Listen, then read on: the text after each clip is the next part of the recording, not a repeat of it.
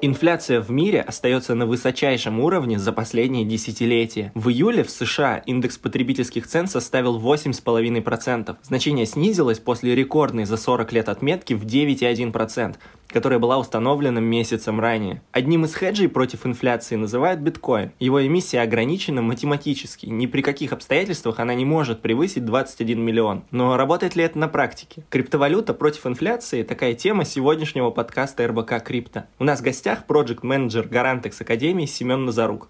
Семен, привет. Привет, Михаил. Давай начнем, в принципе, с того, насколько сейчас в мире, в США, там, в России все плохо с инфляцией. А, ну, действительно, с инфляцией все не так хорошо, как э, многим хотелось бы. И, а, ну, вот ты назвал цифру по инфляции в Штатах, да, 8,5 на данный момент. И можно дополнить э, тем, что а, в Великобритании CPI составляет порядка 10%, да, в среднем по еврозоне это 8,9%.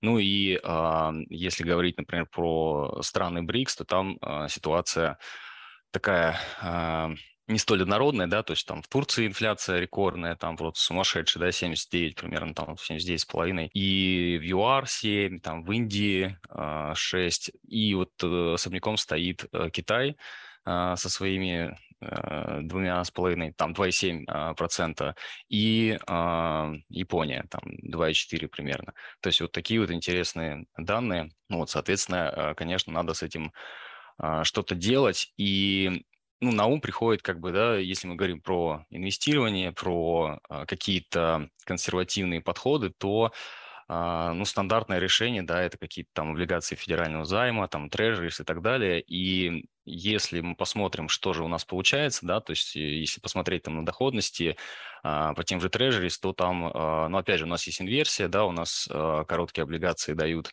э, там на данный момент доходность большую, чем э, длинные, и там, соответственно, ну, значение там в районе 3%, да, ну, там двухлетки там 3,26 и десятилетки там 2,8%. А, соответственно, если мы используем этот инструмент, то э, так или иначе инфляция у нас э, заберет там порядка, а, ну, в среднем там порядка 5,5%. Вот, что, конечно, а, чего хотелось бы избежать. Вот. Если мы посмотрим на Россию, на РФ, то у нас, соответственно, на данный момент вот э, показатели инфляции, если мы смотрим от года к году, да, это 15, ну, в районе 15%.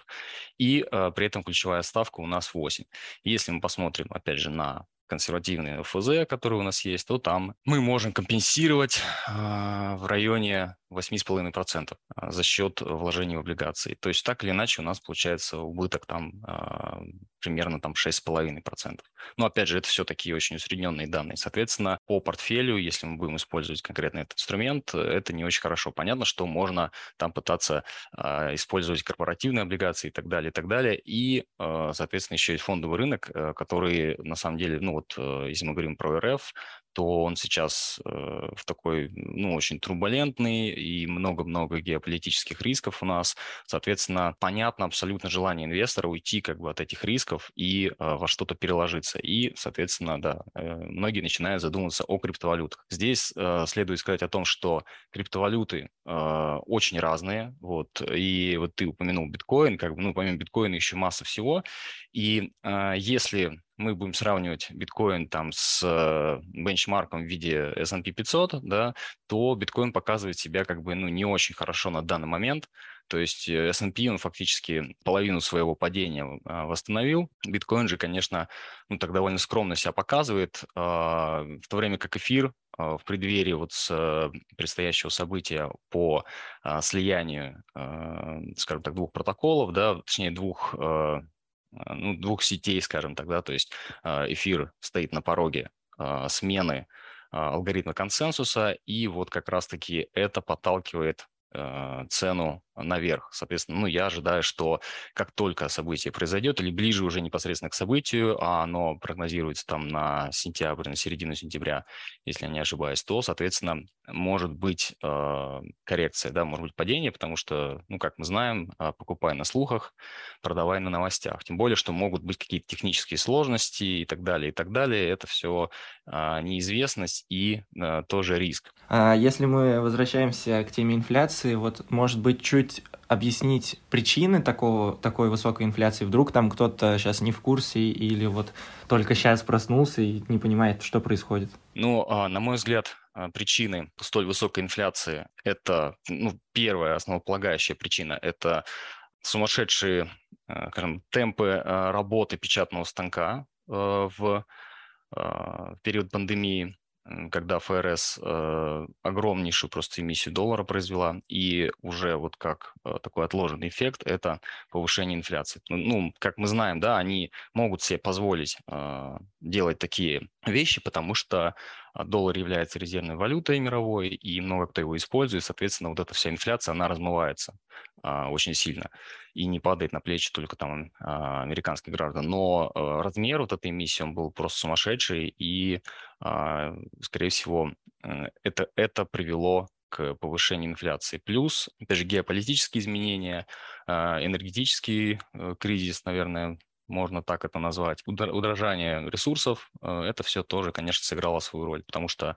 а, ну вот именно если мы посмотрим по составляющим а, инфляции, то там как раз-таки а, энергия – это один из самых высоких э, показателей. А если ну, затронуть такую тему, как, может, есть какие-то прогнозы, когда она должна начать спадать, насколько все это долго еще продлится. То есть сейчас она уже, как эта вся ситуация, она в завершающей стадии, или нам еще там ждать, что это будет длиться там долгие месяцы, там, я не знаю, или годы. Вот я вообще, честно говоря, не, не люблю прогнозы делать, потому что э, здесь все, ну, вот как бы все по принципу, если А, то Б, э, и вот э, примерно так. Соответственно, здесь все зависит от того, насколько там администрация Байдена захочет э, бороться с инфляцией. То есть э, у нас, э, не у нас, а у них в ноябре промежуточные выборы. Соответственно, им нужно показать, помочь как бы населению преодолеть столь высокую инфляцию, и у них как бы несколько вариантов.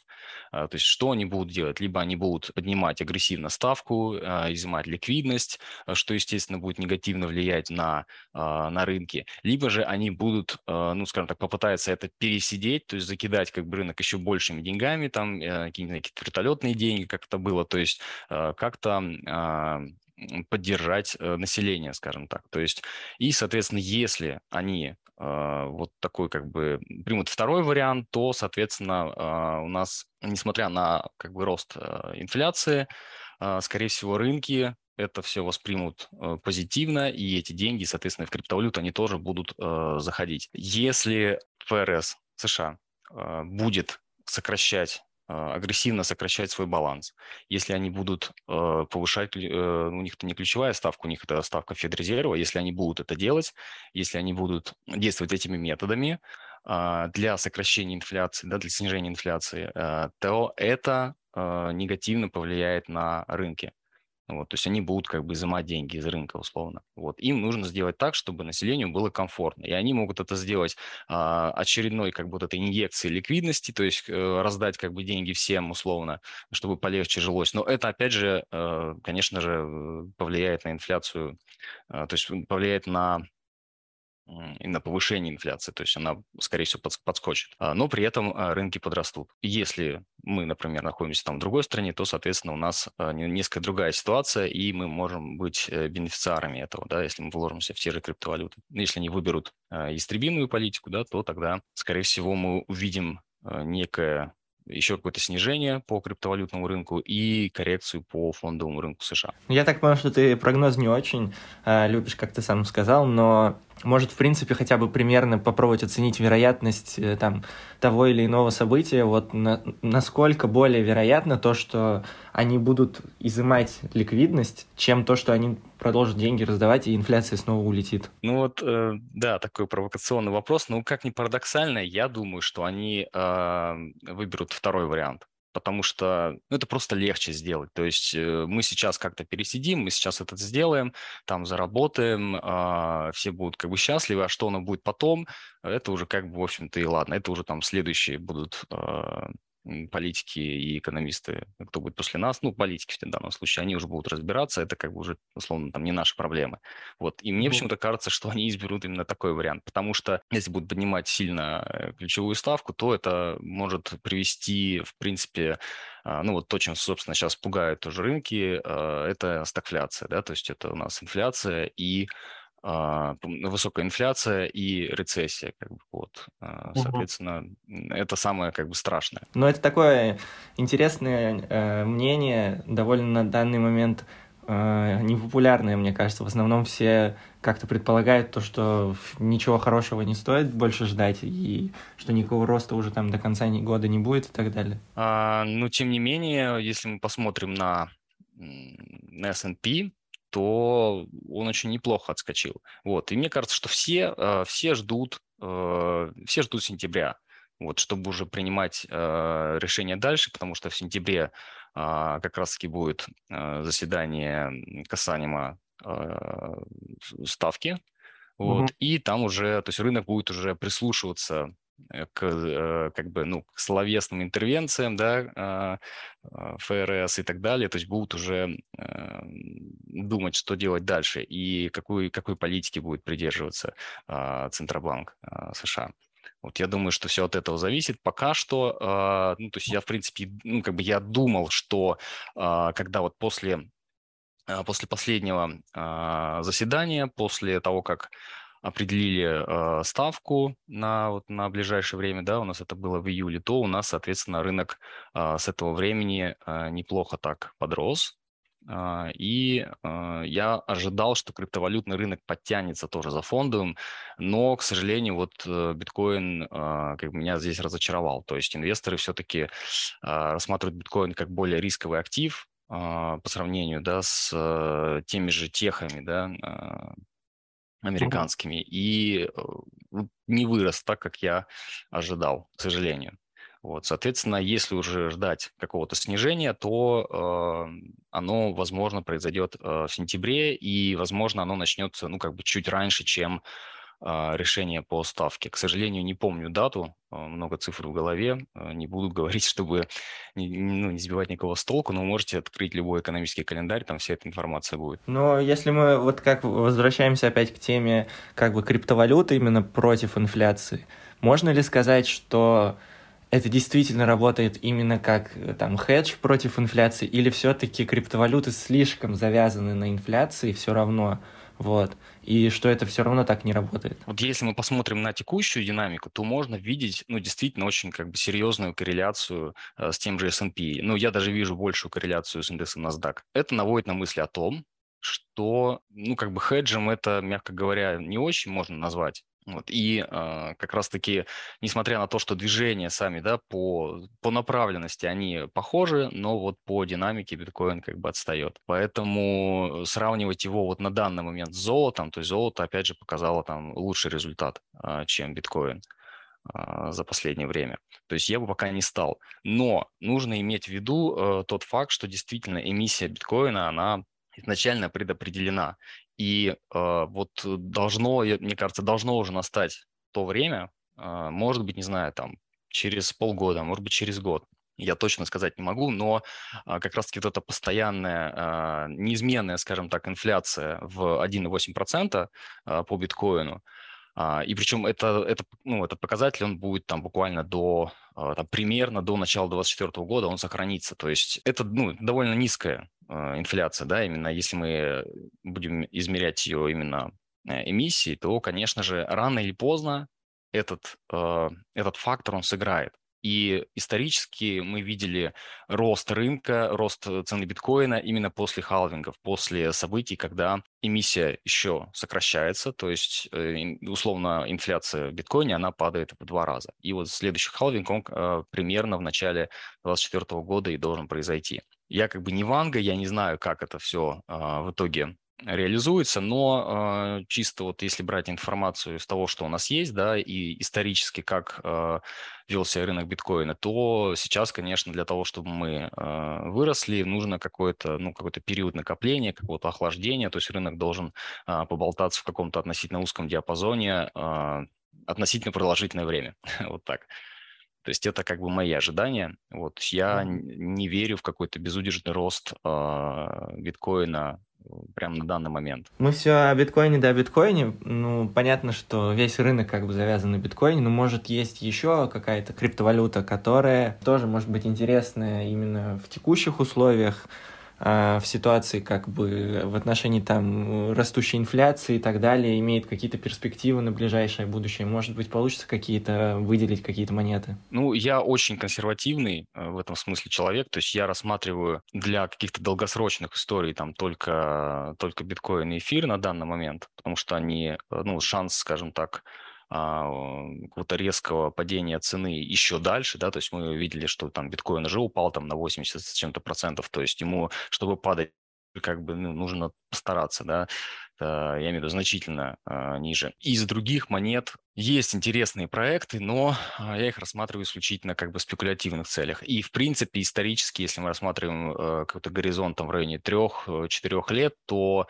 опять же, доходность биткоина, э, эфира, она выше то есть если, если мы будем сравнивать с какой-то корзиной а, альткоинов, то вот на, ну, скажем так, что это средний срок, наверное, так, да, назовем, то есть в средние сроки она все-таки проигрывает. А вот в краткосроке, да, э, альткоины могут дать э, очень-очень как бы неплохой э, результат. Вот, соответственно, можно зайти там на сайт CoinMarketCap и посмотреть топ криптовалют по капитализации. То есть я сейчас, наверное, не буду вдаваться в какие-то фундаментальные факторы, а, какой проект лучше, какой хуже. Тут нужно читать их белую книгу у каждого проекта и, наверное, самому проводить оценку. И это как раз-таки то, к чему мы вот в Гранах Академии а, призываем, то есть мы там не даем никаких инвестиционных рекомендаций, прогнозов и так далее, то есть мы говорим, ребята, вот э, читаем вот этот документ, э, оцениваем его с точки зрения таких-то, таких-то параметров и делаем э, выводы сами, то есть насколько там он нужный, полезный и так далее. То есть это все необходимо именно вот для каких-то инвестиций долгосрочных. То есть я на данный момент, ну как бы жду, жду, что будет, что будет в сентябре, как бы. Вот, из этого исходить, э, мне кажется, наиболее э, логично и Опять же, нужно смотреть на то, как закрывается календарный период, ну, то есть квартальное закрытие рынка, потому что часто вот после этих дат рынок меняет направление движения. И по соответственно, по срочным контрактам, по фьючерсам тоже надо наблюдать, на каких отметках закрывается период и э, уже строить какие-то, ну, то есть делать выводы. Как вариант спасения от инфляции в том смысле, что если использовать хеджирование и э, стейкинг, да, то есть купить какую-то криптовалюту, закинуть ее в стейкинг, ее захеджировать, то можно зафиксировать долларовую стоимость и по некоторым валютам, э, по некоторым криптовалютам получать там очень неплохую доходность, там э, есть варианты там и 20% и больше, и mm-hmm. здесь довольно, э, ну, как бы относительно невысокий риск, то есть именно в долларах мы э, Э, по сути, не теряем, а, так как мы захеджировали свою позицию, но при этом а, вот конкретно в данной криптовалюте мы можем получать хорошую доходность. А если она при этом еще и как бы неплохо растет, то это нормальный такой способ нарастить соответственно, свой портфель криптовалютный и э, сделать это с минимальным риском. Ну, я на этом предлагаю закончить. Большое спасибо. Наконец-то разобрались э, с этой инфляцией, поняли, как она влияет и на фондовый рынок, и на крипторынок. Ждем сентября. Очень надеемся на то, что все будет хорошо. Спасибо, Михаил. Счастливо.